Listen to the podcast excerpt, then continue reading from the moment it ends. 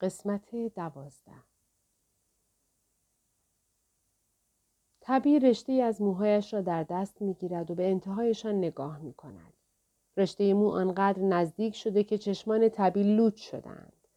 به ناخونهایش نگاه می کند و می گوید ما بزرگ می گوید ما باید برای پیکنیک به دماغه برویم. اقیانوس می درخشد. درخشان همچون جواهرات بدترکیبی که پیتر در دانشکده هنر بر خود می آویخت. دماغه ویتنسی چیزی جز سیاهی نیست. یک خلع، یک حفره در همه چیز. جواهراتی که تو در دانشکده هنر بر خود می آویختی. میستی از بابت قفل بودن پنجره اطمینان حاصل می کند و بعد پوسته های خرد شده رنگ را بر کف دستش می روبد.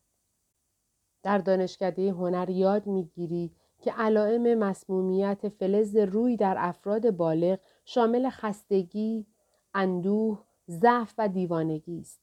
علائمی که میستی در تمامی روزهای زندگیش در بزرگسالی داشته. و طبی می‌گوید مان بزرگ ویلموت می‌گوید همه نقاشی های تو را خواهند خواست. می‌گوید تو نقاشی های خواهی کشید که آدم های تابستانی برایش سر و دست می شکنند. میستی می‌گوید شب به خیر عزیزم. و طبی می‌گوید ما بزرگ ویلموت می‌گوید تو دوباره خانواده ما را ثروتمند خواهی کرد. طبی در تایید خود سر تکان می‌دهد. سپس می‌گوید بابا تو را اینجا آورد تا همه اهالی جزیره را دوباره ثروتمند کنیم. در حالی که خورده های رنگ در کف دستش انباشته شده اند، میستی چراغ را خاموش می کند.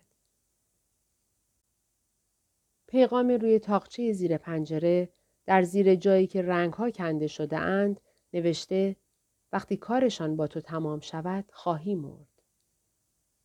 نام کنستانتین برتون در زیر پیغام دیده می شود. میستی کمی بیشتر رنگ را می خراشد.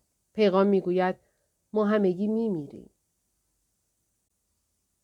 در حالی که خم می شود تا چرا خواب چینی صورتی را خاموش کند میستی می‌گوید برای تولدت در هفته آینده چی دوست داری؟ و صدایی ضعیف صدای طبی در تاریکی می‌گوید من می‌خواهم برای پیکنیک به دماغه برویم و از تو می‌خواهم نقاشی رو از نو شروع کنی. و از تو می‌خوام نقاشی رو از نو شروع کنی. و میتزی به صدا پاسخ می‌دهد آسوده بخواب و با بوسه به او شب به خیر می‌گوید. ده ژوئیه در دهمین دیدارشان میستی از پیتر پرسید آیا او قرص های ضد بارداریش را گم و گور کرده؟ آنها در آپارتمان میستی بودند. او داشت روی یک نقاشی دیگر کار می‌کرد. تلویزیون روشن و در حال پخش یکی از سریال های آبکی اسپانیایی بود. نقاشی جدیدش کلیسای رفی با دیوارهای از سنگ تراش خورده بود. برج ناقوس سقفی مسی داشت که از جلا افتاده و به رنگ سبز تیره درآمده بود. پنجره ها با شیشه های رنگیشان همچون تار انکبود پیچ در پیچ و گرهناک بودند. میستی در حالی که داشت رنگ آبی درخشانی بر درهای کلیسا می‌کشید گفت من احمق نیستم.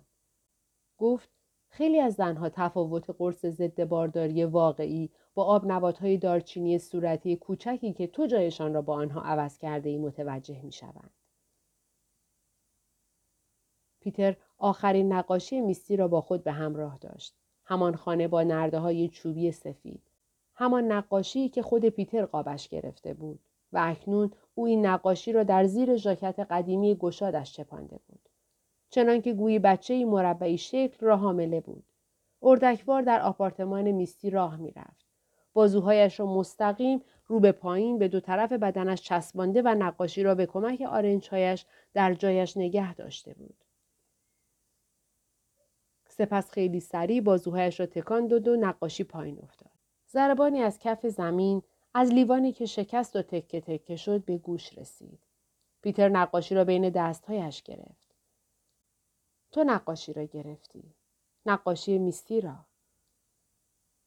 میستی گفت داری چه غلطی می‌کنی؟ و پیتر گفت من یه نقشه دارم. و میتسی گفت من نمی‌خواهم بچه دار شوم. می‌خواهم هنرمند شوم. در تلویزیون مردی با یک سیلی محکم زنی را بر زمین انداخت. زن همانجا روی زمین مانده لبهایش را میلیسید. سینه هایش از زیر ژاکت تنگش بالا و پایین می‌رفتند. از ظاهرش برمیآمد که افسر پلیس باشد. پیتر بلد نبود حتی یک کلام اسپانیایی صحبت کند. چیزی که او را شیفته سریال های آبکی اسپانیایی می کرد این بود که تو می توانستی حرف های مردم را هر جور دلت می خواست معنی کنی.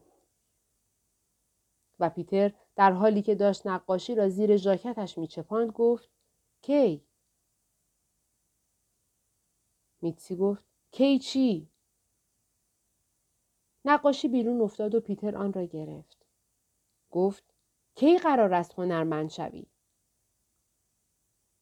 یک دلیل دیگر برای دوست داشتن سریال های آبکی اسپانیایی این بود که آنها خیلی سریع به یک بحران خاتمه می‌دادند. یک روز یک مرد و زن به قصد قاچ قاچ کردن همدیگر با چاقوی قصابی به جان هم میافتادند. روز بعد آنها با دو کودک نوزادشان در کلیسا زانو زده بودند. دستهایشان را به حالت دعا روی هم تا می کردند. آنها بدترین وچه یکدیگر را میپذیرفتند. فریادها و سیلیهایشان را. طلاق و سخت جنین هیچگاه گزینه مطرحی در خط داستانی سریال نبود. چنین چیزی عشق بود یا رخوت؟ میستی نمی‌دانست کدام. میستی گفت پس از اینکه فارغ و تحصیل شود هنرمند خواهد شد. وقتی که بتواند تعداد قابل توجهی کار آماده کند و نمایشگاهی برای عرضه آثارش بیابد. وقتی که تعدادی از کارهایش را بفروشد. میستی می‌خواست واقع بین باشد. شاید به تدریس هنر در مقطع دبیرستان روی آورد. یا به یک طراح فنی یا گرافیست تبدیل شود. یک چیز عملی. همه که قرار نیست نقاش مشهوری بشوند. پیتر در حالی که داشت نقاشی را توی ژاکتش میچپاند گفت تو می‌توانی مشهور بشوی. و میستی به او گفت که بس است دیگر ادامه ندهد. پیتر گفت چرا؟ این حقیقت است. در حالی که داشت تلویزیون تماشا می‌کرد و همچنان که نقاشی را آبستن بود گفت تو خیلی استعداد داری. تو می توانی مشهورترین هنرمند نسلت بشوی. پیتر در حالی که داشت تبلیغ بازرگانی یک اسباب بازی پلاستیکی را تماشا می کرد گفت با موهبتی که در وجود توست تو محکومی که به یک هنرمند بزرگ تبدیل شوی. تحصیل در دانشکده برای تو اطلاف وقت است. وقتی چیزی را نمی‌فهمی می توانی هر طور خواستی معنایش کنی. نقاشی بیرون افتاد و پیتر آن را گرفت. گفت تنها کاری که باید بکنی نقاشی کردن است. شاید برای همین بود که میستی دوستش داشت. دوستت داشت. زیرا تو خیلی بیشتر از خودش به او ایمان داشتی. تو بیش از آنچه او از خود انتظار داشت از او انتظار داشتی. میستی همزمان که داشت رنگ طلایی بر دستگیره های در کلیسا می‌کشید گفت شاید. گفت اما به همین خاطر است که نمی‌خواهم بچه دار شوم. صرفا جهت ثبت وقایع. یه جورهایی خیلی بامزه بود. اینکه همه قرص های ضد حاملگیش با آب نبات های کوچولوی قلبی شکل عوض شده بودند. پیتر گفت فقط کافیست با من ازدواج کنی و اینجوری به نقاش بزرگ بعدی در مکتب ویتنسی تبدیل خواهی شد. ماورا کینکید و کنستانس برتون میستی گفت وجود تنها دو نقاش مکتب به حساب نمی آید. و پیتر گفت سه نفرند با احتساب تو. ماورا کینکید، کنستانت برتون و میستی کلاینمن. پیتر گفت میستی ویلموت و نقاشی را در زیر ژاکتش چپاند. تو این را گفتی. در تلویزیون مردی دوباره و دوباره خطاب به دختری مومشکی با چشمهای قهوه‌ای و موجه پرمانند فریاد زد تیامو تیامو و در همان حال او را با ضربه از روی پلکان به زیر انداخت. نقاشی از زیر ژاکت پیتر بیرون افتاد و او آن را دوباره گرفت. قدمی به جلو برداشت و نزدیک میستی آمد. همان جایی که میستی مشغول کار بر جزئیات کلیسای سنگی رفیع بود. سایه روشن به رنگ سبز لجنی روی بام و زنگار سرخ روی ناودانها. و پیتر گفت توی این کلیسا دقیقا همینجا ما ازدواج خواهیم کرد. و میستی کوچولوی پخمه گفت که او این کلیسا را با تخیلات خودش ترسیم کرده است. چنین بنایی واقعا وجود نداشت. پیتر گفت این چیزیست که تو فکر می‌کنی. گردن میستی رو از بغل بوسید و زمزمه کرد فقط کافیست با من ازدواج کنی. جزیره برایت بزرگترین جشن عروسی را برپا خواهد کرد. جشنی که هیچ کس در این صد سال به چشم ندیده است. یازده ژوئیه. طبقه پایین. شب از نیمه گذشته و لابی خالی است. به جز پاولت هایلند که پشت میز نشسته. احتمالا گریس ویلموت برایت تعریف کرده که چطور نام خانوادگی پاولت به سبب ازدواج به هایلند تغییر یافته. اما پیش از ازدواج او یک پیترسن بوده است. با این حال مادرش یک نیمن است و نیمنها از نسل خاندان تاپر هستند این سابقا به این معنی بوده که خانواده او از هر دو طرف صاحب ثروتی کلان بود. اکنون پاولت کارمندی پشت میز نشین است. در فاصله دور در آن سوی لابی گریس در کوسن صندلی پشت بلند چرمی قرمزش فرو رفته. کنار شومینه مشغول مطالعه است. لابی ویتنسی مجموعه‌ای است از اشیایی که طی چندین دهه لایه لایه بر هم انباشته شدند. مثل یک باغ، یک پارک، فرش پشمی همچون خزه به رنگ سبز است. این فرش بر روی کاشی های گرانیتی گسترده شده که سنگش را از همین حوالی استخراج کردند.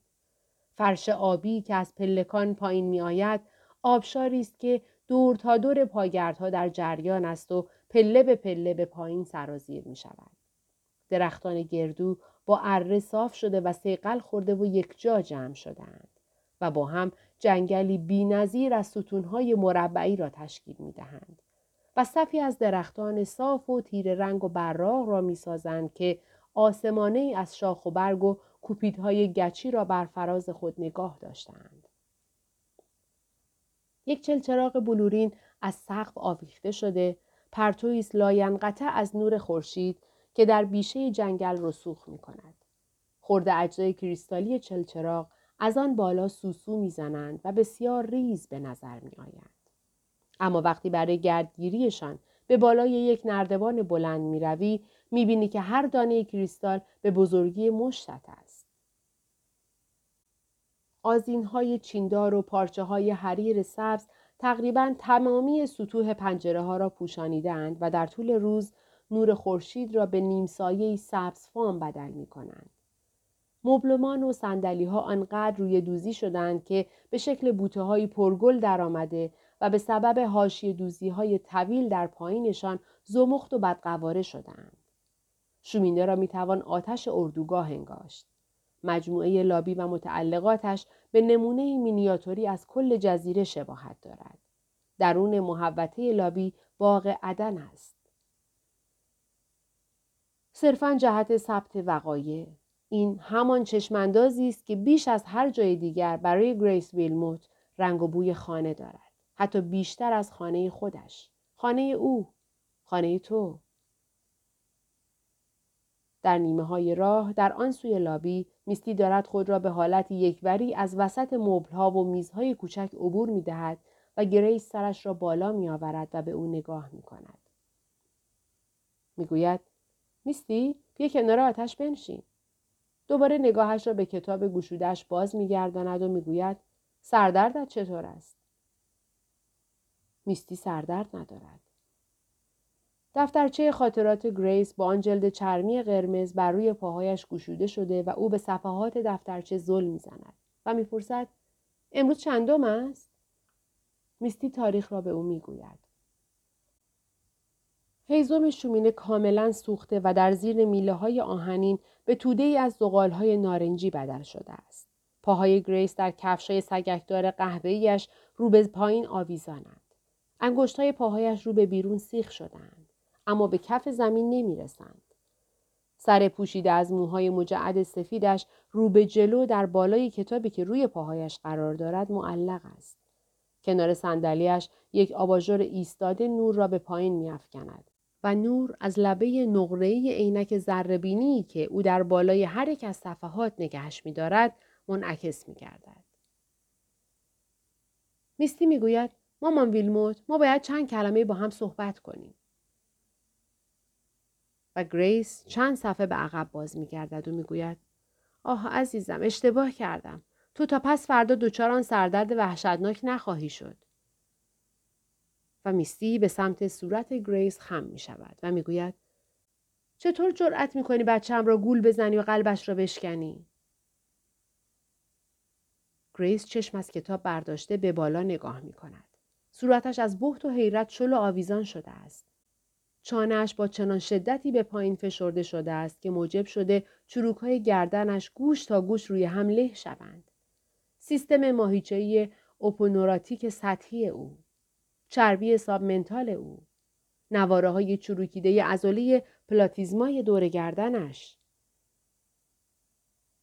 میستی می‌گوید کی می‌خواهی دست از سر طبی برداری و مدام به او نگویی که من قرار است هنرمند مشهوری بشوم به اطراف نگاه می کند و آنها هنوز تنها هستند. و میستی می‌گوید من یک پیش خدمتم و دارم تلاش می کنم سقفی بالای سرمان نگه دارم.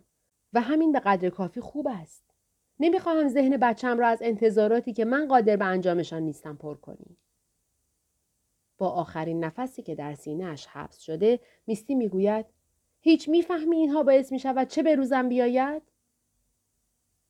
و لبخندی ملیح و فراخ بر سراسر دهان گریس نقش می بندد. و بعد می گوید اما میستی حقیقت این است که تو مشهور خواهی شد.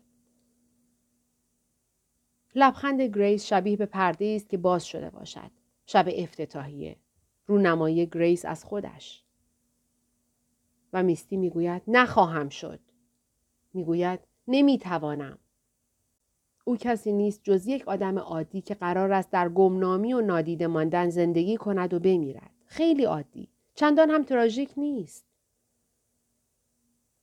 گریس چشمایش را میبندد. در حالی که کماکان لبخند می‌زند می‌گوید آه تو خیلی معروف خواهی شد وقتی و میستی می‌گوید بس است دیگر تمامش کن میستی حرفش را قطع می کند و می‌گوید برای تو خیلی ساده است که به مردم یک عالم امید واهی بدهی.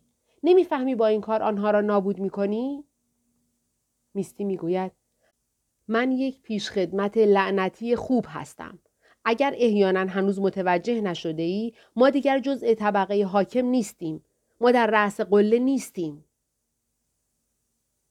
پیتر، مشکل مادر تو این است که او هیچگاه در یک خانه سیار زندگی نکرده. هیچگاه با کپن غذا در صف خاروبار فروشی نایستاده. او بلد نیست چطور مثل یک فقیر زندگی کند و تمایلی هم به یادگیریش ندارد.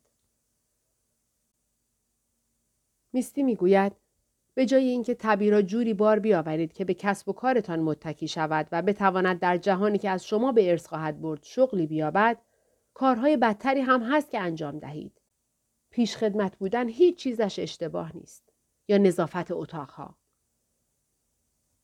و گریس یک نوار روبان لای دفترچه خاطرات می‌گذارد تا صفحه ای را که مشغول خواندنش بود علامت بزند. به بالا نگاه می کند و می‌گوید پس چرا مشروب می‌خوری؟ میستی می‌گوید چون من شراب دوست دارم.